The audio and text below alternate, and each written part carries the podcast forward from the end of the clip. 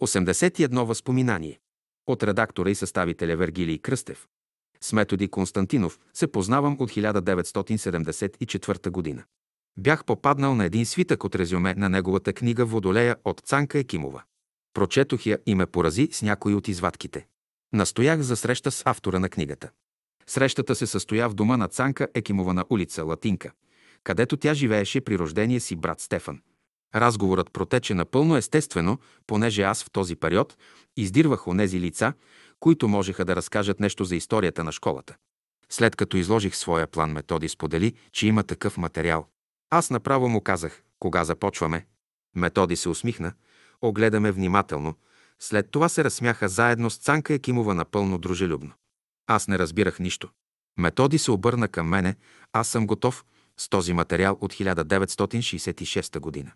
В последно време се молих на учителя да ми изпрати един сътрудник, с когото да свърша тази работа. Преди известно време сънувам учителя и той ми казва, този човек, когато искаш, е вече изпратен и можеш да почнеш работа с него. И ето, вече един месец аз чакам да се яви този, който е изпратен. Като чух за твоята задача, която изпълняваш, разбрах, че ти си човекът, който е изпратен. Особено се радваше Цанка Екимова на това разрешение, че то стана в нейния дом. Определихме си среща за предстоящата работа. Когато отидох да го посрещна, беше началото на септември 1974 година. Беше много топло и аз бях излезнал по една риска – летен панталон и сандали. Методи беше дошъл, облечен строго официален. Като ме видя, малко се разочарова от мен. Беше му неудобно да върви с мен строго официален.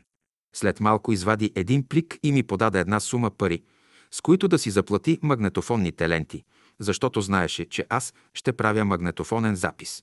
Аз отказах парите. Знаех, че всичко сам трябва да си финансирам. В този момент ние работихме в дома на моите родители, които бяха заминали за една седмица в провинцията. Когато след няколко дни съвместна работа вече завършвахме последните изречения, не забелязахме, че беше се леко стъмнило и изведнъж небето се освети от ракети и салюти. Денят беше 9 септември 1974 година. Бяха изминали 30 години от идването на комунистическата власт. Ние се усмихнахме и излезнахме на балкона да гледаме тази феерия от разноцветни иллюминации на небето. Приехме го като добър знак. Ние също приключвахме с него историята на една епоха. Методи Константинов беше взел живо участие при свършика на предишната епоха и идването на новата епоха. Методи Константинов бе донесъл един свитък листове, написан на пишеща машина от 129 страници, които бе написал през 1966 година. Уточнихме се как ще работим. Той четеше отделни пасажи от предварително написания текст и когато идваше време да бъдат поставени въпроси от мен за изясняване, ние спирахме записа. Уточнявахме се, той разбираше какво аз искам и допълнително даваше обяснение, което записвахме към основния текст.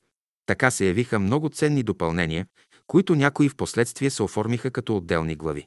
Този предишен текст Методи го бе дал няколко човека и те бяха го изкарали на ксерокс и той се пазеше до сега на много места.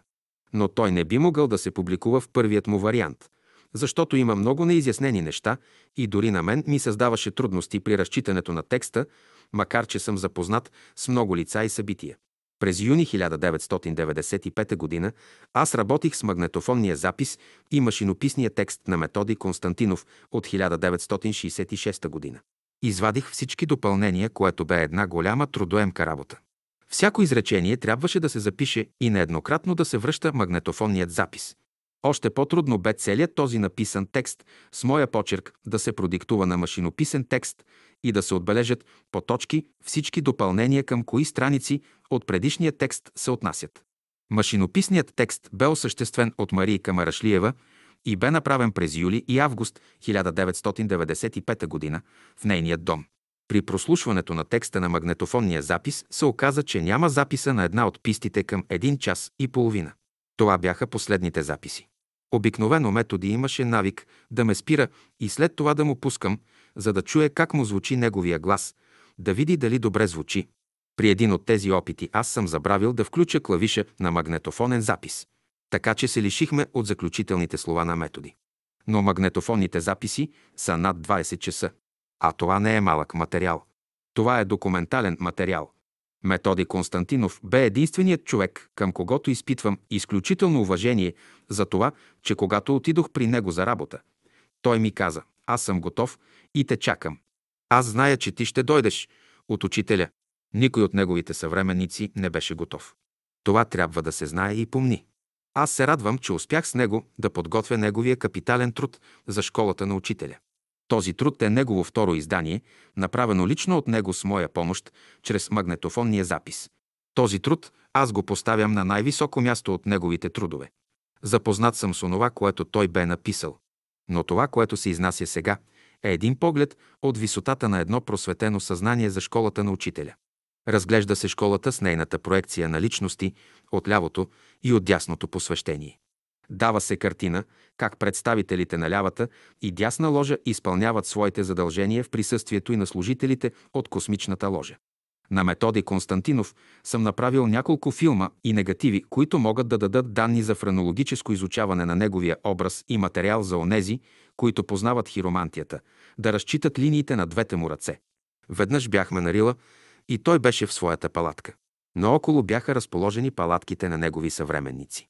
Стана, посочи ги с ръка и каза, виждаш ли тези хора тук наоколо? Всички се смятат преродени апостоли на Новия и Стария Завет. Може и да е така.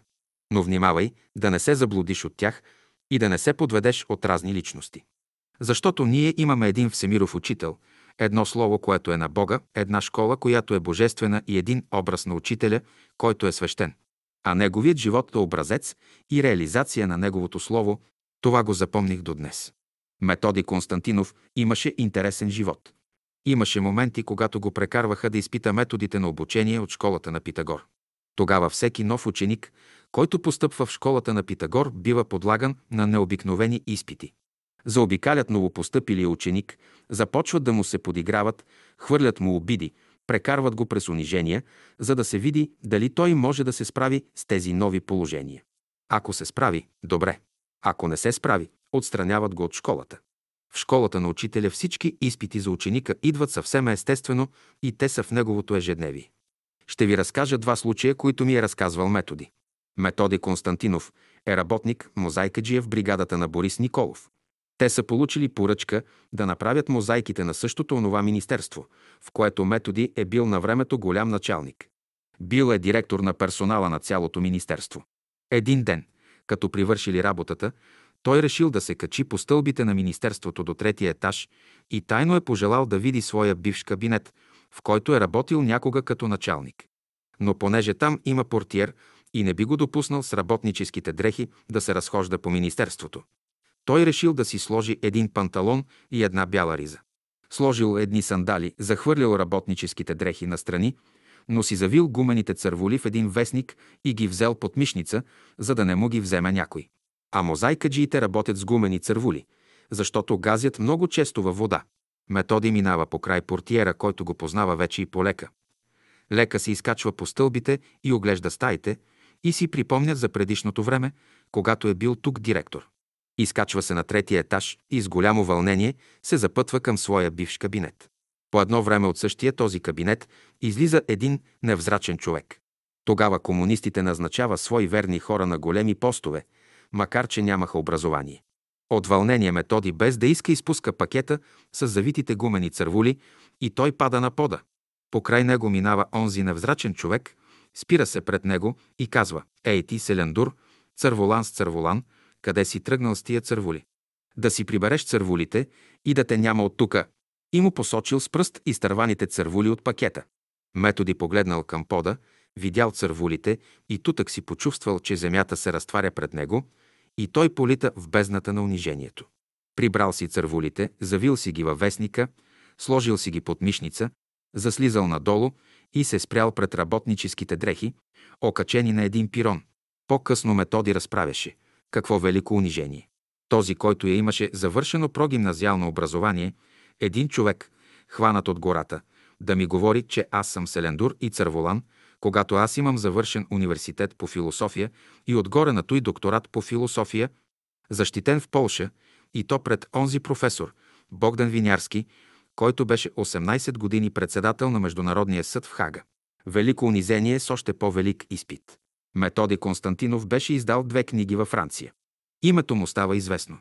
И от Франция идва някакъв професор, който минава през България, но иска да се срещне с автора на тези две книги. Докторът по философско право Методи Константинов. Точно по това време Методи, който живее в една барака на изгрева, решава да си прави пролетно почистване на бараката. А тогава най-трудното беше, след като си изкара багажа, същият багаж да се върне отново в бараката, поради големия му обем. Методи изважда навън стол, маса, печка, креват, разни тенджери и чинии и всичко поставя извън бараката. Картината е плачевна за описване, повече от грозна. Той взел една кофа и парцал и ми е пода на стаята си. Излиза вън, изважда мръсния парцал, изпира го и решава да плисне мръсната вода от кофата. Точно в този момент пристига френският професор, който иска да се запознае с автора на тези две велики книги. За да дойде на изгрева, той е наел такси от града и шофьорът го довежда на посечения адрес. Излиза и пита случайно появилия се висок човек. А това е Гради Минчев. Къде е доктор Методи Константинов? Гради се обръща и с ръка посочва един човек, който стои пред една кофа с мръсна вода, държи един парцал в ръцете си, а отвън извадената покъшнина от бараката. От грозотия по грозотия. Ето го доктор Константинов. Професорът се приближава към методи, заговорва го на френски и не може да повярва на очите си. Идва да се срещне с автора на една голяма книга, а вижда едно нищожество. Методи разговарял с него и му казал, че след 4 часа ще бъде в неговия хотел. Французинът си заминава обратно с таксито. Един час седи Методи пред бараката и не може да превъзмогне великото унижение. Да му дойде жив професора от Франция заради неговите книги и да го намери като най-голямото нищожество в София. Накрая събира кораж, измива се, облича официалния си костюм и заминава за срещата в хотела. Когато Методи се облече официално, той има вид и осанка на трима министри. Той е представителен, с изящни маниери. Този път в хотела професорът не може да го познае. Започва разговор на френски, но разговорът не върви. Методи разказваше, говорихме половин час, но през цялото време в очите на французина аз бях онова нищожество с кофата, парцала и с неразборията пред моята барака, в която живея. От разговора нищо не се получи. Разделихме се и двамата в едно сконфузено положение. Върнах се на изгрева, застанах пред моята барака, гледах я и някой в мене скръбно, скръбно плаче. В мен плачеше и чувах гласа на моята дисертация. Вие чували ли сте да плаче у вас дисертацията ви, за която сте положили десетки години труд? Аз доживях да чуя и видя как тя плаче и ридае. Тя плака три дни и три нощи. След това си замина и никога повече не се върна при мен. Окончателна раздяла. Методи Константинов беше добър астролог. Той е правил моята небесна карта и неговите разбори бяха много точни. Той през 1945 г. изпраща своите данни на един голям астролог във Франция – Андре Барбо. Получава един коментар от 20 страници. Но на края на живота си той премина през много изпитания. През 1974 г. преживя автомобилна катастрофа. През 1975 г. падна и си щупи дясната ръка в областта на рамото. През 1976 г. претърпя операция на дясното око. През 1977 г. беше отишъл на гости при няколко младежи във Варна, попадна под клопката на нарочно поставен агент в хотела, на когото започнал да проповядва и след това му бе направен обиск в София и му взеха много ръкописи и беседи от учителя. През 1978 г. получи спукване на язвата на стомаха и последва операция. Тези дати той си ги беше записал собственоръчно и бе отбелязал дословно. Годините 1974-1979 година са години на трансформация на тежка карма. Да, наистина, от тежка по-тежка карма. Методи Константинов в началото на 1979 година постъпи в болницата Пирогов с поражение на черния дроб. Беше жълт като лимон. В този момент за него се грижеше доктор Янка Попова. Беше 16 февруари 1979 година. И на последната среща с доктор Янка Попова той казва, ако ме задигнат сега, то заради мен ще се отвори война в Азия. След няколко часа той почина. А на следващия ден Китай нападна с войски Северен Виетнам поради спора им с Камбоджа. След няколко месеца войната спря. Пророчеството на методи се осъществи. Изминаха 20 години от направения документален запис на магнетофонна лента на доктор Методи Константинов, на неговия труд «Човекът по пътя на космическата спирала».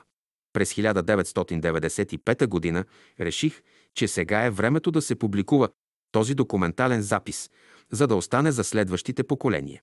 Прекланям се пред памета на доктор Методи Константинов, защото той бе единствен от учениците на учителя, който беше готов. Беше си приготвил материала и чакаше само онзи, който да направи заедно с него второ преработено издание. Такъв готов човек в моя път аз не срещнах. Срещнах други. Но неговият устрем беше необикновен. Когато говореше за школата на учителя, той отправяше поглед нагоре и говореше в един изключително висок стил, като че ли той четеше горе на небето предварително написан текст. Затова той можеше да говори на прима виста, а неговата Деметра да записва на пишеща машина. Благодарение на това, ние днес имаме една история, която ви предлагаме на вашето внимание. Магнетофонният запис бе направен от 6 до 9 септември 1974 г. в дома на моите родители в град София. А машинописният текст от записа бе осъществен от Марийка Марашлиева и завършен на 6 август 1995 г. в София.